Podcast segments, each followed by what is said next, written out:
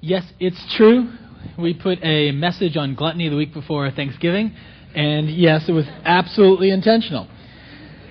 However, the the goal is not for everybody to feel guilty and like then you're oh, no I won't have seconds and you're watching everything eat at Thanksgiving. I mean that's just an easy shot. I mean seriously, to do something like that, just sort of make you feel guilty about your Thanksgiving. We're more using it though because we're gonna we're gonna flip the concept of gluttony um, pretty hard today, and I think it'll be different than you than you think, and and a little more searing, and I think it'll feel more deadly. Um, and so we want on Thanksgiving is it to be a prompt, a reminder, because here's here's the here's the nutshell. In in Tracy Chapman's song, she says, "In the life I've always wanted, I guess I'll never have." And this series has been centered on, and, and those of us who've been teaching it have just loved this series because, to our great pl- pleasure and, and, and a bit of surprise, the seven deadly sins has felt so incredibly life giving because we've very intentionally focused away from, well, here's the sin. We've talked about it, but we've looked more at, so how do we have life? We, we, we know these things. We know at some point that the, the things we're pursuing, the, the things we're weighing into, are not giving us the life we wanted. And Tracy Chapman in this song refers to a way of looking at life, a gluttonous view of life, and saying, I guess the life I've always wanted, I guess I'll never get. I want you to know that the life you've always wanted, you can actually get. And this talk on gluttony will serve really as a wrap up for the entire series. And this series has been focused on how do we live in a life giving way. And one of my friends I were emailing this week, one of the things he said to me is sometimes we look at these things and we don't really feel guilty, but do we feel free? Ah, that's a that's a different thing, isn't it? The easy shot is making people feel guilty. The life affirmation is people becoming free. It is my goal, and when I prayed this morning before I spoke, is that every one of you would walk out today with the belief that you can be far more free and that life can explode from who you are. And we will use, of all things, the concept of gluttony to help you to do that. Now, when you think about gluttony, probably what jumps off the, the page is something like, you know, in uh, Willy Wonka, Augustus Gloop, you know, the rather um, hefty boy who will eat anything and everything. And that's the picture, of course, they're trying to create. He's the, he's the seven deadly sin of, of gluttony. And, and for most of you, that, that won't hit very close to home. You know I mean? You're not, you know, sticking your head in fountains of chocolate. That's not really going to. And I think for often, uh, uh, gluttony, we sort of, sort of look at it this way. Sort of like when you look at I should probably take a few off. You know, just I should take I should take a few off. I should be a little more moderate, a little more balanced. I, I eat a bit. That's that's true. And when I come to Thanksgiving this week, I I think I'll I'm gonna hold off on the thirds. I'll get the first, I'll get the second. So you know, but you know, deadly. Come on, deadly. It's more like, you know, I'm not 450 pounds. I could take off a few though. That'd be good. That's a that's a good piece of advice. Let's not eat so much. Now I know for some of you the eating issue is a big one. It is. But it's not because of the food. And it's not because you need to take off a few. It's because the heart of that is the real deadly sin of gluttony, which is here's the definition I want you to think about when we talk about gluttony. Gluttony is an inordinate desire to consume more than that which one requires. Gluttony is about consuming. It's not about possessing, it's about consuming. An inordinate desire to consume more than we require of whatever. It's about consumption. And a consumption which can absolutely take over our lives there was in um, the 19th century, our, our, our, uh, our world was changing. The Western world was changing in a, specific way. Is that it, to be before that to be rich meant you know you were landed aristocracy. Money had been passed down. You owned land, and you were just you were the gentry. You had money. You did not work for it, you simply had it. And then, in the 19th century, a new class was created. They were the nouveau riche. They made their money, and they were considered not, they had money, but they were not considered to be particularly upstanding. You know, their money had not gotten them into the upper class yet. They were, they were pretenders. You know, they owned factories and stuff. Ooh, you know, it was not, they didn't have, you know, they didn't have the family background and name. And so a, a sociologist wrote a book called The Theory of the Leisure Class. And in that he coined a term, a phrase that has become well known, which is conspicuous consumption.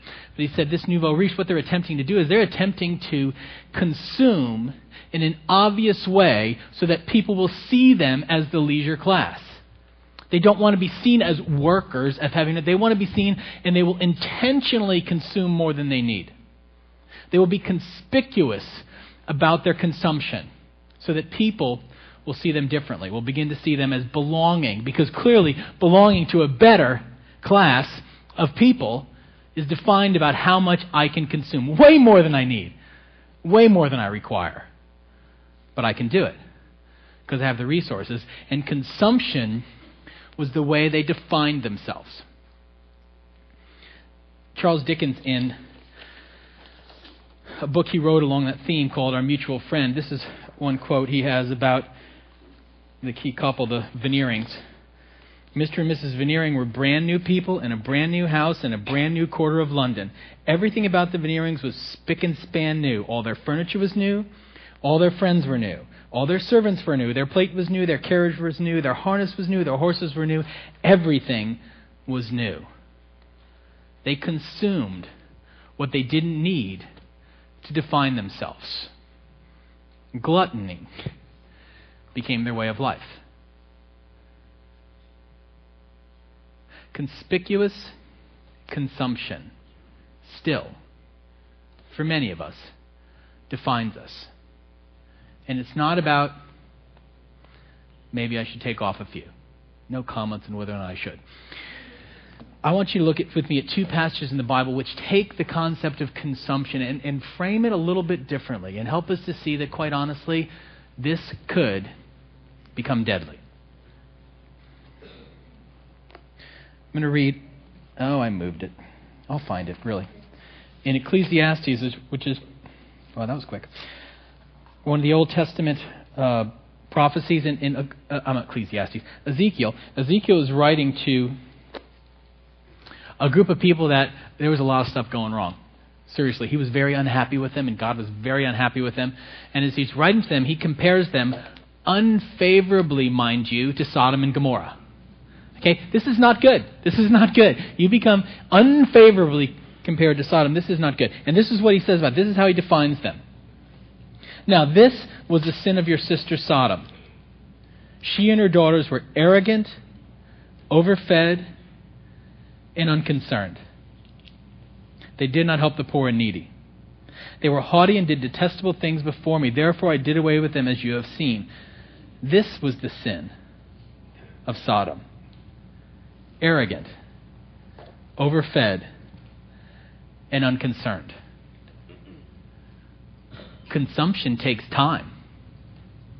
It's not easy to take in more than you require. It takes effort and it takes focus. If you are going to consume, not what you need, but what you want to to fill some sense of yawningness in you, then it's going to take some time and some energy. And in the end, this is the picture that Ezekiel paints. What is the sin of gluttony? The sin of gluttony is you are arrogant. Life is about you. You are overfed. You are stuffed with stuff. And you don't care. You don't care. You care more about what you can consume than about the poor and the needy. You care more about what you're getting than about anybody. It defines you. Consumption becomes your God. There's this other passage. I love this passage. In, in the book of Philippians, the, Paul is writing to. Um, Paul was one of the leaders of the early church, and he's writing to a group of people in the city of Philippi, and he's talking about some people who were who are not going the right direction. And this is what he says He says, Their destiny is destruction, their God is their stomach, and their glory is their shame. He's like, seriously, their God is their stomach. What is it that defines them? What is it that rules them? Their stomach. And in a sense, he's using a bit of hyperbole. I don't think it's literally their stomach, but their desires, just to have, just to consume, have become their God. There is a song by David Crowder at one point that says, I'm so tired of these little gods. Gluttony is about little gods ruling our life. Gluttony is about letting consumption define us. Gluttony is about filling the needs of our souls to just getting more. Getting more of whatever food, power, position, identity, status, whatever. Gluttony is letting consumption become our God. It's a God that'll tear you up. It's a God that'll never bring any sense of satisfaction to your soul.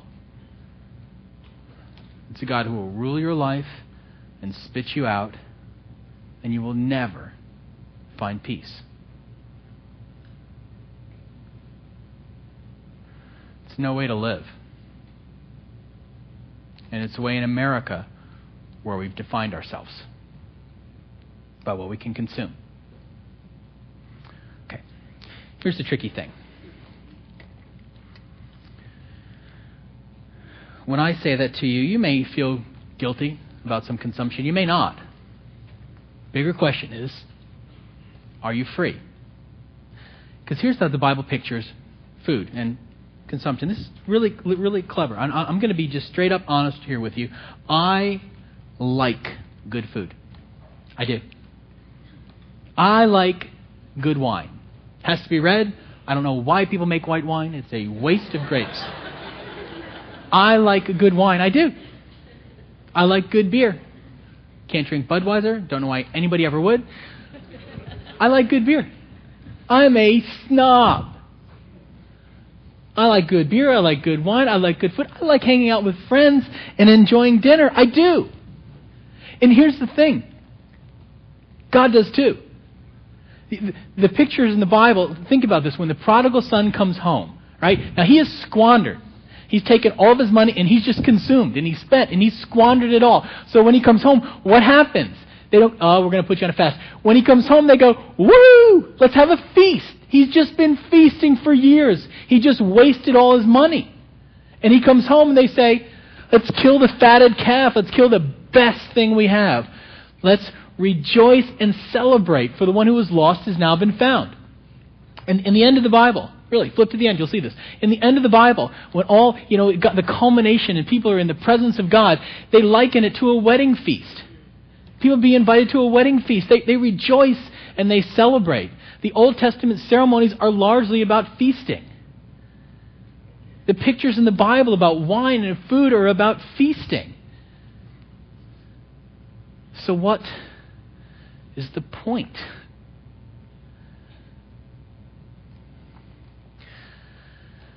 There's a huge difference between consuming because I must, because I am trying my, you know what, is to fill some need in my, in my life.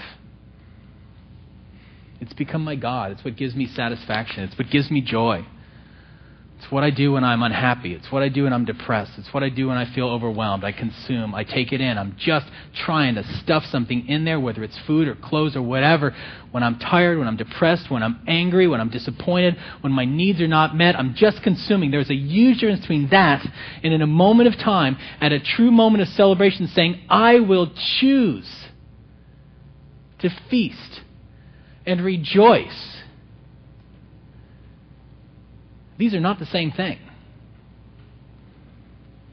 And one of the dangers of walking out of this entire series is for you to take something like gluttony and say, okay, I will be moderate.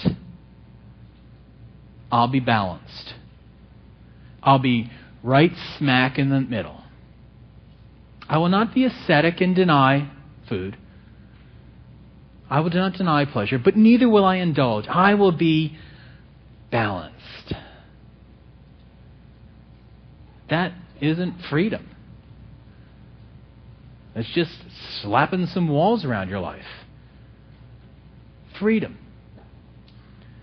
is the place in your life where you can truly, full out, with body, mind, heart, and soul, celebrate and rejoice. But it's also a place where, in, in plenty or in want, you can simply not. You don't need to. I set down a desire because I don't need that. I do not require it. I must not consume more than I require to fill some hole. I only celebrate in moments of celebration. But I do not define my life by what I consume. I am more than a vacuum sucking up things that I desire. There's a better way. And there's a way of freedom. Essentially, it's this the antidote to gluttony, to a conspicuous consumption that we utilize to meet all sorts of needs in our lives, is a discipline of simplicity. And simplicity, as an ancient discipline, does not mean I simply don't do many things. It's not that at all. It's that my heart becomes ordered and focused and is defined by only one thing from which the rest of the trajectory of my life flows. And that one thing Jesus encapsulates when he encapsulates in the Gospel of Matthew when he says, Seek first God's kingdom and his righteousness, and all these other things will be added to you.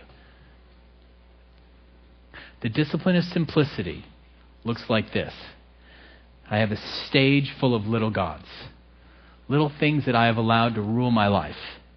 They control me. I make a good show of them not controlling me, but they control me. They define me.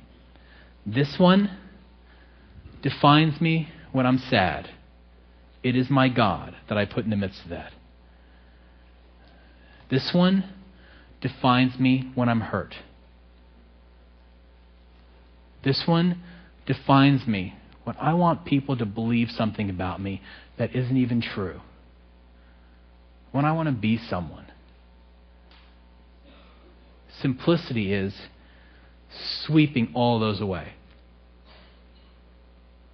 And instead having one God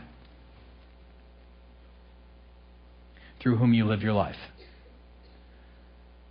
The God who made you and who is for you. A God who will not use you nor dispense with you. A God who will not see you as a bottomless pit but a God who seeks to fill your soul and for whom you were made. That is the discipline of simplicity, a well ordered heart, a heart that has found its place in a relationship with God through Jesus Christ, and all other things flow from that. But see, how does that happen? It's really easy to say. It's really easy for me to stand up here and say, don't let these things define you. Don't reach for that when you're hurt. How does that change? You see, what happens, and this is the like this is the whole thesis of the, the book, The Life, you, Life You've Always Wanted, that we've talked about throughout this series. The whole thesis of that is you can't try to be a better person. It's not about willpower. You can't say, okay, I won't just do this anymore. It's about training. It's about building in life affirming practices into your soul that change who you are on the inside. And so the little gods fall off the stage. It is not trying harder, it is training your soul so that God becomes at the center. And the one thing I want to talk to you about today to do that We'll take much of what we've talked about this series and bring it together. And, and it's, it's basically to have a rule of life. To determine what are those practices that I will bring into my life? What are those decisions I will make about spiritual formation? How will I train my life to become free? what will those life affirming practices be for me? And how will they play out in my life? For example, how and when will I pray? How and when will I pray? What will that look like? How often will I do it? In what context will I do it? How will I do it? When will I do it? How will I order my finances in such a way that they will change my view of consumption and begin to, to make God the focus of my life? How, how will I view my life in terms of engagement with other people? What, what, do I believe? What do I believe is the thing, is the place of engagement and community that will change my life? And so that will become the rule of life of how I will live, such that if I'm engaged in a small group and it is not hitting that thing that I know I need in order to see my life transformed, then I weigh in there. I don't simply sit back passively and say, oh, yeah, okay, I'm doing something. No, I make conscious decisions about how I train my life. I have a rule of life of the important things. What disciplines will I weigh in with? What will they be? Not wishful thinking. Not I'll work harder next week at not giving in to gluttony. Not I'm going to try really hard not to be slothful. What things will I place in my life to train? What will be my rule of life? it, it, it would be really easy to walk out of this series and think, oh, I should do some more stuff. I am challenging you to develop those things that you say, these are the things, I, this is how I will train. Do you see the difference? Do you see the difference? And then saying this is, you know, trying harder would be say, okay, I'm going to walk out of here and I'm not going to take the second helping. That's how I'm going to live. Okay, that's fine. It's not going to get you that far. I'm not saying don't do it, but that's not the center. And saying, okay, how can I, what are the things I'm going to do to train my life so that my heart gets reordered? So that God is the center place in my life. And so I don't need to consume anymore. I can choose to celebrate. I can choose to sacrifice because these things do not shape my identity. Do you see the difference? Choose the things that will help you train and begin to weigh in. We have, at this point in our history, we have a scandalous amount of resources. Seriously. We have this incredible overabundance of resources. You know, I, you do not have to come on Sunday morning to hear me say some pithy and profound thing, and this becomes your life changing thing. And if you don't get that, you can't possibly grow. I know I'm giving you pithy and profound things today. Nonetheless, if you wait and say, uh, there, you know, there are better people speakers than, than me. Seriously, you go online. There's lots. There's lots of options. Mark Dickman, they, for example.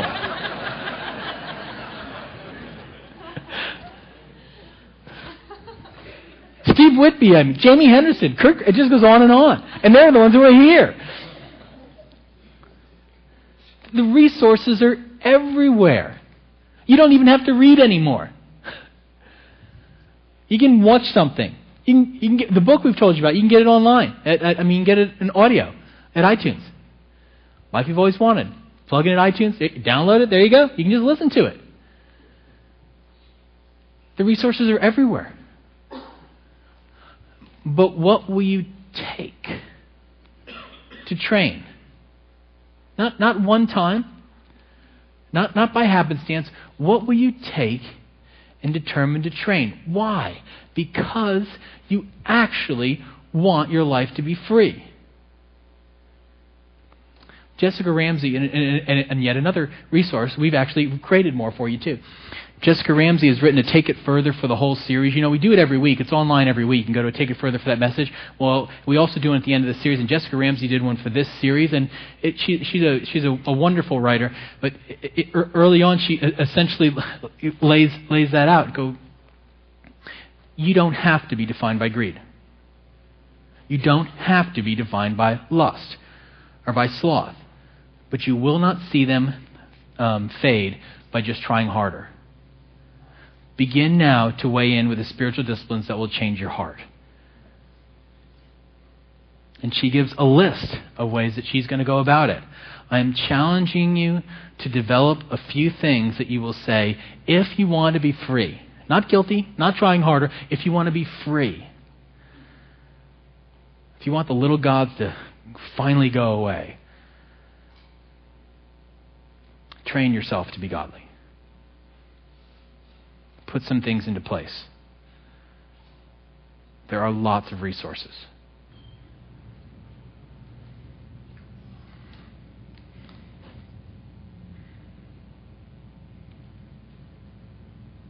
You don't have to be defined by what you consume.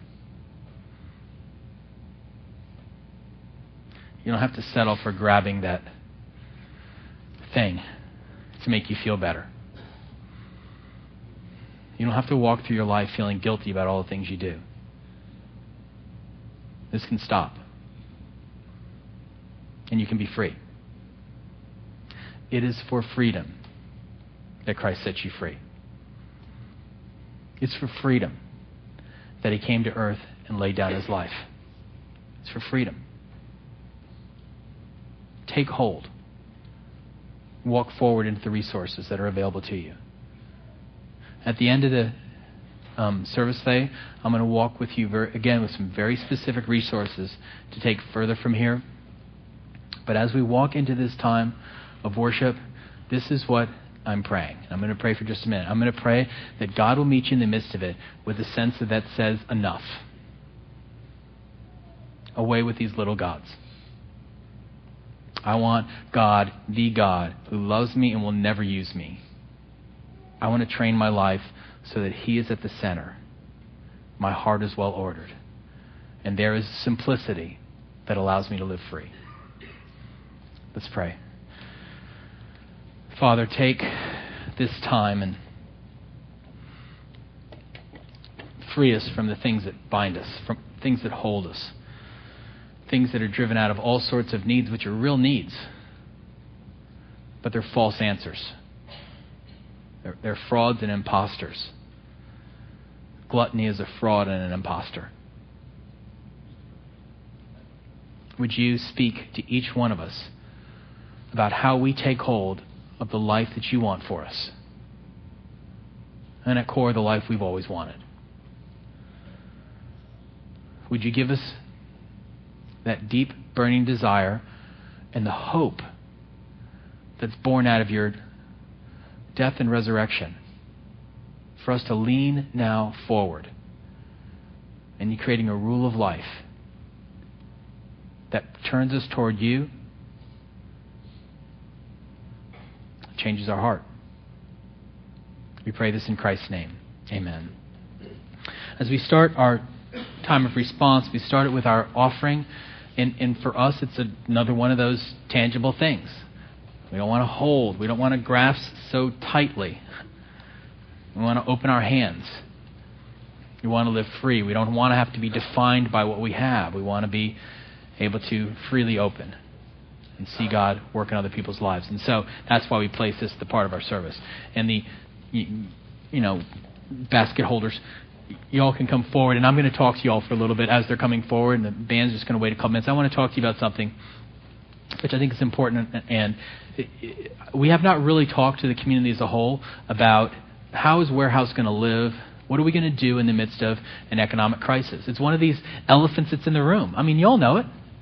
you all know the economy's going going bad. I mean, who are we kidding? Why do we? We don't need to ignore this. And so, what I want to talk to you about is, as the leadership of Warehouse, how are we going to weigh into the midst of this economic crisis? What are we going to do? We've already started to do a few things. One of the determinations we made was this is a time of opportunity. This is a time for mission. Needs will not go down, they will go up. There will be more people expressing real and legitimate financial needs. There will be more people whose little gods have crashed. And while I at no level wish for misery for people, the truth is, at times like this, people's little gods crash. And perhaps in that moment, they hear the life changing message that there is a God who is for them, who can come live in the center of their life, that Jesus actually died for them. That the needs will rise. And so our intention is we want to stay as laser focused as possible on our mission. Our mission of leaning forward into the city so that it rejoices. We want to be able to lean into the needs of the community across the street. We want to be able to lean into your lives and the lives of friends so that people experience a relationship with Jesus Christ. And so, what are we going to do?